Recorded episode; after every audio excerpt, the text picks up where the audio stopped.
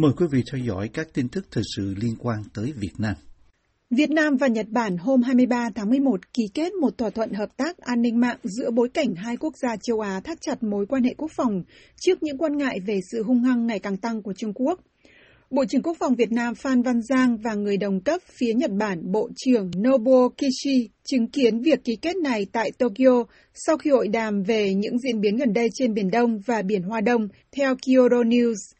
Bộ trưởng Kishi được AP trích lời nói với phóng viên hôm 23 tháng 11 rằng hợp tác an ninh mạng vừa được ký kết nhằm để giải quyết sự cấp bách mạnh mẽ đối với các hoạt động trong khu vực Ấn Độ Dương-Thái Bình Dương hiện đang đe dọa đến trật tự quốc tế, ám chỉ đến Trung Quốc dù không nêu đích danh tên của nước nào.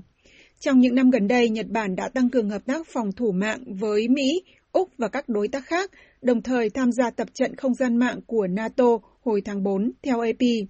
Ngoài ra, Nhật cũng đã tổ chức các cuộc đàm phán về an ninh mạng với Việt Nam, Singapore và Indonesia. Bộ Quốc phòng Nhật Bản cho biết các cuộc tấn công mạng là một phần của mối đe dọa an ninh gia tăng từ Trung Quốc khi nước này trở nên hung hăng hơn trong khu vực. Ngoài hiệp định về an ninh mạng, Việt Nam và Nhật Bản còn ký kết một thỏa thuận về y tế quân sự trước sự chứng kiến của hai bộ trưởng. Theo Kyodo News, Bộ trưởng Kishi cho biết cuộc hội đàm với Bộ trưởng Giang đã đưa hợp tác quốc phòng giữa hai nước lên một tầm cao mới. Với hai thỏa thuận mới, Nhật Bản sẽ tăng cường hỗ trợ cho Việt Nam trong việc đối phó với các cuộc tấn công mạng cũng như các vấn đề về y tế trong hoạt động của tàu ngầm và máy bay thông qua việc cử các chuyên gia đến Việt Nam để cung cấp các kiến thức trong lĩnh vực này, theo các quan chức của Bộ Quốc phòng Nhật Bản được Kyodo News trích lời cho biết. Các lĩnh vực hợp tác mới được thiết lập sau khi Việt Nam và Nhật Bản hồi tháng 9 đạt được một thỏa thuận, trong đó cho phép xuất khẩu các thiết bị quốc phòng và công nghệ của Nhật sang Việt Nam, được cho là nhằm để đối phó với sự ảnh hưởng ngày càng tăng về quân sự của Bắc Kinh trong khu vực. Việt Nam là quốc gia thứ 11 được Nhật Bản hợp tác chuyển giao thiết bị và công nghệ quốc phòng. Nhật Bản trong những năm gần đây đã tăng cường mối quan hệ với Việt Nam trên nhiều mặt, đặc biệt trong quốc phòng và an ninh, với chính sách hướng Nam, trong đó Việt Nam là trung tâm của chiến lược này, khi cả hai quốc gia cùng có những tranh chấp lãnh hải với Trung Quốc trên biển. Tokyo thường xuyên phản đối sự hiện diện của lực lượng tuần duyên Trung Quốc gần quần đảo Điếu Ngư hay Senkaku do Nhật Bản kiểm soát, nhưng Trung Quốc cũng có tuyên bố chủ quyền. Trong khi đó, Hà Nội cũng thường xuyên cáo buộc các hành động vi phạm chủ quyền biển đảo Việt Nam của Bắc Kinh. Tại cuộc hội đàm ngày 23 tháng 11, hai Bộ trưởng Việt Nam và Nhật Bản cùng nhất trí mạnh mẽ phản đối các nỗ lực đơn phương việc thay đổi nguyên trạng các vùng biển trong khu vực, ám chỉ đến sự bành trướng của Trung Quốc trên Biển Đông. Cuộc gặp diễn ra một ngày trước khi Thủ tướng Phạm Minh Chính có cuộc hội đàm với Thủ tướng Fumio Kishida. Ông Chính vừa đến Nhật Bản hôm 22 tháng 11 cho chuyến công du 3 ngày, sẽ là nguyên thủ nước ngoài đầu tiên được Thủ tướng Kishida tiếp đón kể từ khi nhậm chức vào tháng trước. Theo VGP News, chuyến thăm chính thức Nhật Bản đầu tiên của ông Chính diễn ra trong bối cảnh quan hệ giữa hai nước đang ở giai đoạn tốt nhất trong lịch sử kể từ khi thiết lập quan hệ ngoại giao và có sự tin cậy cao. Theo tuổi trẻ, tránh văn phòng nội các Nhật Bản Matsuno Hirokazu cho biết trước thềm chuyến thăm của ông chính rằng Việt Nam là một đối tác của Nhật Bản trong việc thực hiện hóa một khu vực Ấn Độ Dương-Thái Bình Dương tự do và rộng mở và rằng Nhật kỳ vọng sẽ tăng cường hơn nữa quan hệ với Việt Nam cũng như xây dựng lòng tin cá nhân giữa các lãnh đạo. Kim ngạch thương mại hai chiều giữa Việt Nam và Mỹ có thể đạt 100 tỷ đô la trong năm nay, tăng hơn 220% kể từ khi hai nước bình thường hóa quan hệ cách đây hơn một phần tư thế kỷ, theo dự tính của một lãnh đạo Phòng Thương mại và Công nghiệp Việt Nam VCCI. Ông Hoàng Quang Phong, Phó Chủ tịch VCCI cho biết tại một hội nghị được tổ chức gần đây nhằm thúc đẩy giao thương giữa Việt Nam và Mỹ trong hoàn cảnh mới, rằng kim ngạch thương mại song phương Việt Nam-Hoa Kỳ tăng từ 452 triệu đô la năm 1995 lên 90,8 tỷ đô la năm 2020. Ông Phong cho rằng con số này được kỳ vọng sẽ sớm hướng tới mục tiêu 100 tỷ đô la khi thương mại đã trở thành một trụ cột trong mối quan hệ song phương ngày càng phát triển giữa Việt Nam và Mỹ. Trong vòng 9 tháng đầu năm nay, kim ngạch thương mại giữa hai nước đã đạt gần 82 tỷ đô la, theo thống kê của US Census Bureau, trong đó Việt Nam xuất khẩu sang Mỹ gần 73,6 tỷ đô la và nhập khẩu gần 8,3 tỷ đô la từ Hoa Kỳ. Thống kê của Tổng cục Hải quan Việt Nam cho thấy tính chung trong giai đoạn 5 năm qua, kim ngạch xuất khẩu của Việt Nam sang Mỹ đã tăng 230%, trong khi xuất khẩu từ Mỹ vào Việt Nam tăng hơn 175%. Mỹ trở thành thị trường xuất khẩu lớn nhất của Việt Nam trong khi Việt Nam trở thành đối tác thương mại lớn thứ 10 của Hoa Kỳ, theo VCCI. Việt Nam là một trong những quốc gia đầu tiên ở châu Á ký hiệp định thương mại với Mỹ. Tuy nhiên, với mức thâm hụt thương mại ngày càng lớn của Mỹ với Việt Nam, hơn gấp đôi trong 5 năm qua, từ mức gần 32 tỷ đô la lên hơn 65 tỷ đô la tính tới tháng 9 năm nay, Việt Nam đã trở thành mục tiêu bị nhắm tới cho các tranh chấp thương mại từ thời chính quyền Tổng thống Donald Trump. Chính quyền Tổng thống Joe Biden đã đưa Việt Nam ra khỏi danh sách các nước thao túng tiền tệ của Mỹ và tạm thời không có các hành động áp thuế lên hàng hóa Việt Nam sau hai cuộc điều tra về các hành vi tiền tệ và gỗ có nguồn gốc vi pháp được khởi xướng từ thời Trump.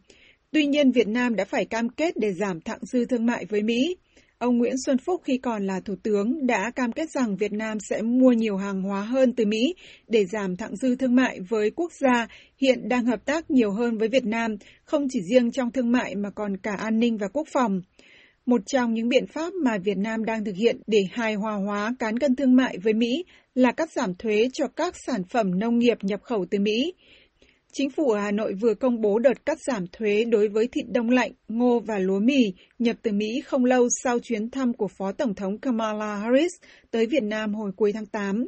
Theo Thứ trưởng Bộ Công Thương Đỗ Thắng Hải, giá trị nhập khẩu hàng hóa từ Mỹ vào Việt Nam trong thời gian tới sẽ tăng lên thông qua việc cải thiện môi trường kinh doanh của Việt Nam.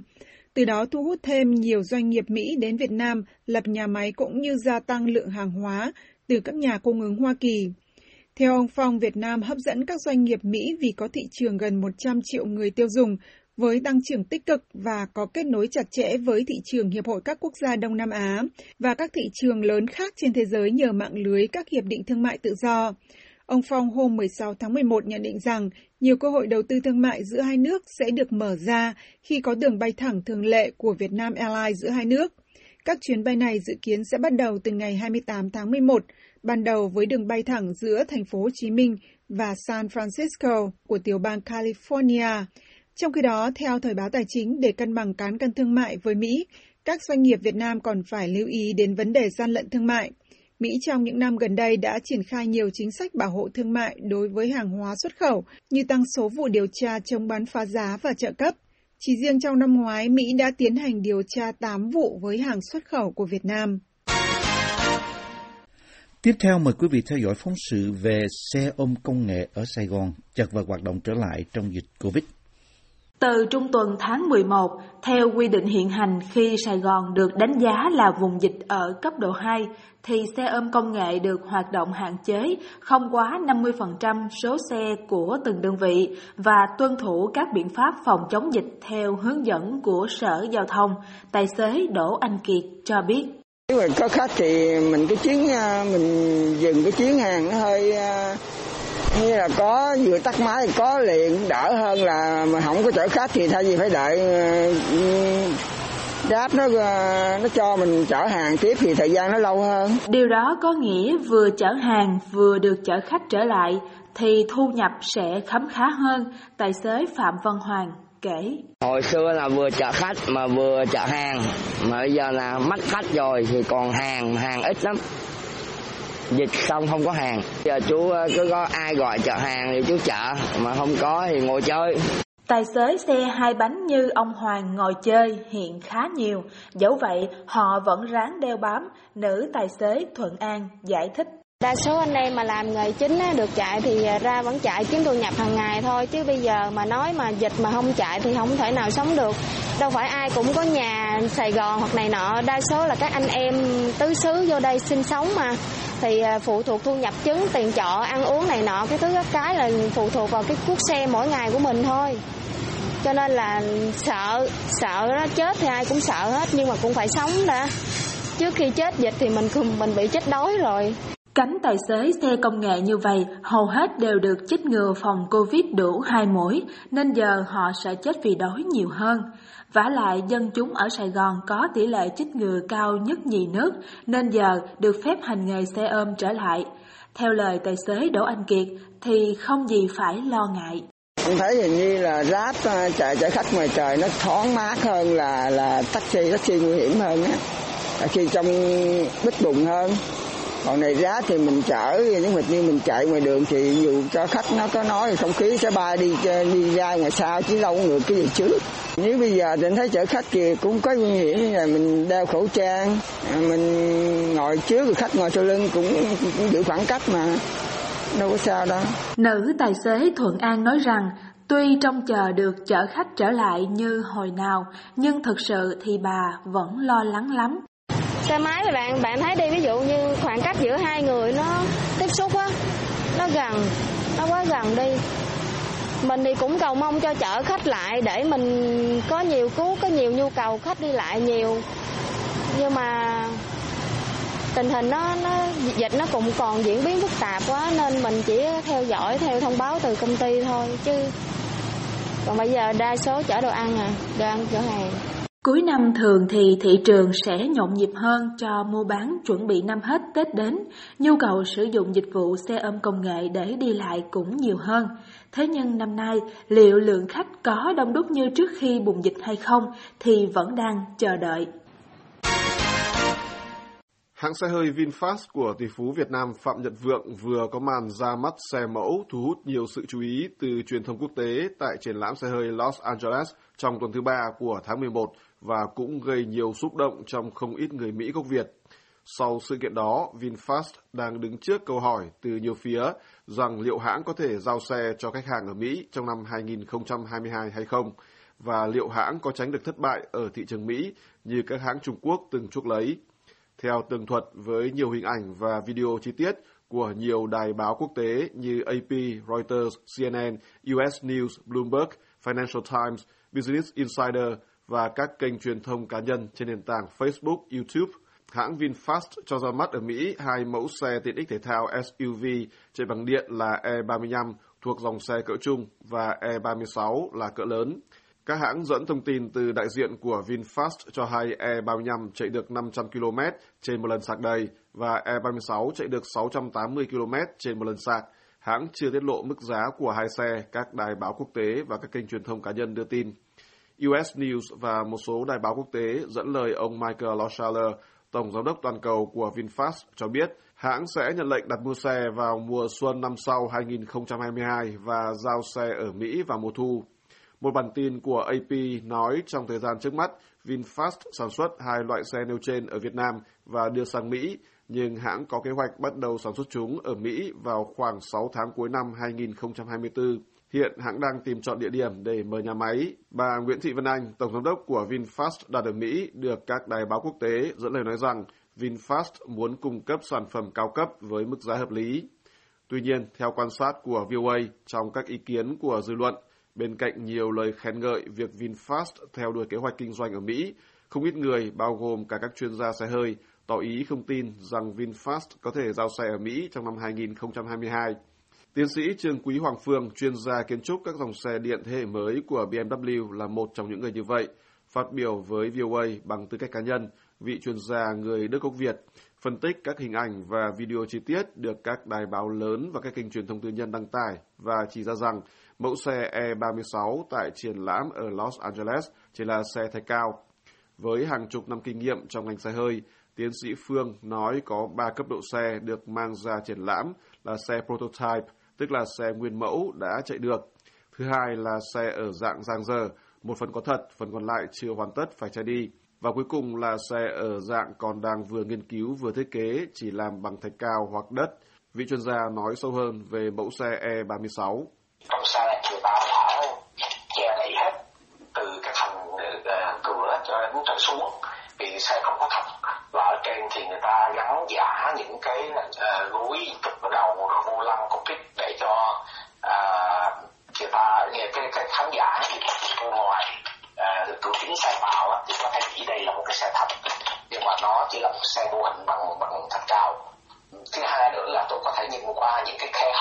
cái đường viền ở cửa và ở nắp xe thì những cái đường viền này rất là sát cái đó chỉ là làm trên xe mô hình thôi trên xe thật thì cái cái khoảng cách đó nó phải to hơn tại vì cái xe khi cái xe khi lắp ráp thì cần có dùng sai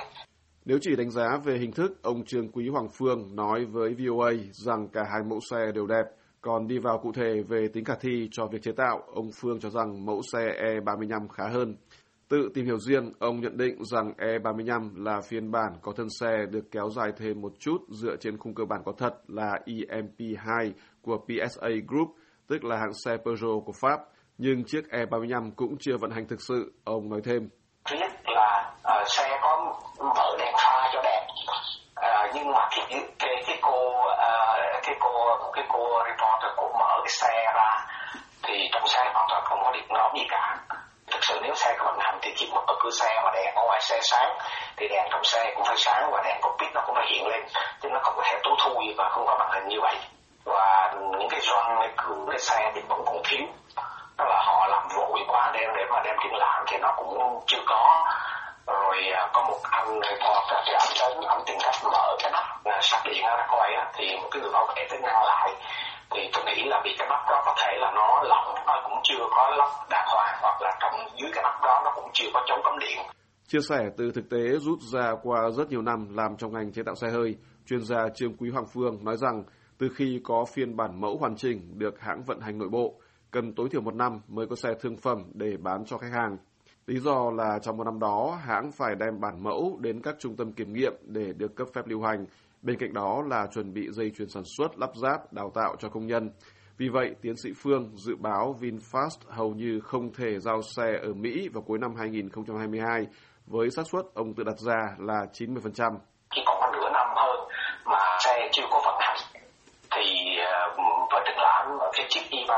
I35 Y6 thì càng không thể vì nó chỉ là một cái mẫu xe bằng bằng đất thôi. Thì tôi tôi nghĩ cái này nó không khả thi. Tôi có thể nói lấy kinh nghiệm ví dụ như là chiếc Tesla Model Y của của Tesla họ đã công bố từ tháng 3 năm 2019 và thứ mãi đến một năm rưỡi sau thì họ mới được bán được một cái chiếc đầu tiên ở, ở châu Âu. Trong một bài viết đăng hôm 30 tháng 9 trên trang web chuyên về ô tô Motor Trend, tác giả Frank Marcus chỉ ra rằng giới phóng viên chuyên về mảng xe hơi chưa ai thấy có bức ảnh nào chụp xe của VinFast được ngụy trang và chạy thử, một tập quán mà các hãng xe khác vẫn thường làm. Vẫn tác giả này đặt câu hỏi liệu hãng VinFast non trẻ đã chuẩn bị kỹ càng chưa trong thời gian hoạt động còn khá ngắn ngủi, cùng một loạt câu hỏi cụ thể hơn như VinFast có thử xe ở nhiệt độ cực thấp ở bang Minnesota hay không, có thử trong nhiệt độ cao ở Arizona không, bao gồm cả thử khả năng kéo móc trở nặng đi ngược lên đập Davis không. Nếu có phép màu nào đó mà VinFast tung ra được các xe SUV chạy bằng điện của họ trong năm 2022 ở California, chúng tôi muốn khuyên các độc giả của mình hãy kiềm chế, chớ có làm người đầu tiên trong khu phố làm chủ một chiếc xe như vậy, tác giả Marcus viết trên Motor Trend. Lưu ý rằng VinFast mới chỉ hoạt động từ năm 2017, một số báo đài quốc tế, trong đó có Financial Times và Motor Trend, nhận định rằng việc VinFast dấn thân vào Mỹ vốn là một thị trường ô tô cực kỳ cạnh tranh, là một bước đi mạo hiểm đối với một hãng xe hầu như vô danh. Chuyên gia Trương Quý Hoàng Phương ở Đức có chung suy nghĩ. Tôi nghĩ đây là một dự án táo bạo. Chuyện thành công hay thất bại thì mình không thể nói trước được. Tuy nhiên nếu mà mình đứng khách quan ở ngoài mình nhìn vào thì mình thấy là rõ ràng là hiện nay ngay cả Trung Quốc cũng chưa có cạnh tranh vào được với lại là cái thị trường xe tại Mỹ đó rất là khó khăn Việt Nam rất là non trẻ trong cái ngành xe hơi này thì để mà cạnh tranh vào cái thị trường đó rất là khó trong những năm gần đây, một số hãng xe Trung Quốc như BYD, Zoid, HAAH, GAC, v.v. vốn đi trước Việt Nam khá xa về chế tạo xe hơi đã có nhiều nỗ lực nhằm thâm nhập thị trường Mỹ nhưng đều rút lui sau một thời gian. Về thị trường xe hơi chạy bằng điện EV ở Mỹ, mảng kinh doanh mà VinFast của Việt Nam đang nhắm đến, dữ liệu của hãng nghiên cứu Experian cho biết là hãng Tesla lừng danh của Mỹ chiếm thế áp đảo với doanh số hơn 200.500 xe trong năm 2020, nắm giữ tới 79% thị phần. Theo số liệu do VinFast công bố, hãng bán được khoảng 30.000 xe ở Việt Nam trong năm 2020 và dự kiến bán được hơn 45.000 xe trong năm 2021. Các chuyên gia về ô tô đánh giá rằng con số kể trên là rất nhỏ bé đối với một hãng xe, còn xa mới đạt được đến điểm hòa vốn theo một số đài báo quốc tế. Trên thực tế, một số tờ báo Việt Nam dẫn báo cáo tài chính nửa đầu năm 2021 của VinFast cho thấy là hãng lỗ 11,3 nghìn tỷ đồng, tương đương với 491,3 triệu đô la Mỹ trong khoảng thời gian này, tăng gần gấp đôi so với cùng kỳ năm 2020. Khi đó, hãng lỗ 6,6 nghìn tỷ đồng, tức 287 triệu đô la Mỹ. Các bản tin của Bloomberg và một số báo Việt Nam dẫn lời tỷ phú Phạm Nhật Vượng nói rằng Vingroup, tập đoàn mẹ của VinFast, chấp nhận gánh lỗ hàng năm có thể lên đến 18.000 tỷ đồng cho VinFast trong vòng 3 đến 5 năm vì VinFast không nhắm kiếm lợi nhuận mà mục tiêu là chiếm lĩnh thị trường và gia tăng thị phần, bao gồm cả xuất khẩu sang Mỹ, nơi được hãng xác định là thị trường trọng điểm duy nhất. VOA đã liên lạc với đại diện của VinFast ở Mỹ để hỏi về khả năng hãng giao xe trong năm 2022 và tương lai cạnh tranh của hãng ở Mỹ. Vào tối 22 tháng 11 giờ Mỹ, một cán bộ truyền thông của hãng hồi đáp bằng email rằng sẽ xin câu trả lời từ người có thẩm quyền để sớm gửi lại cho VOA.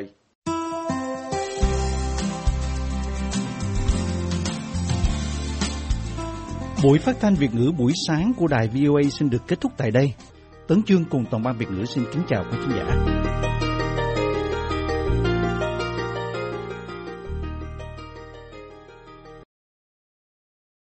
This program has come to you from the Voice of America, Washington.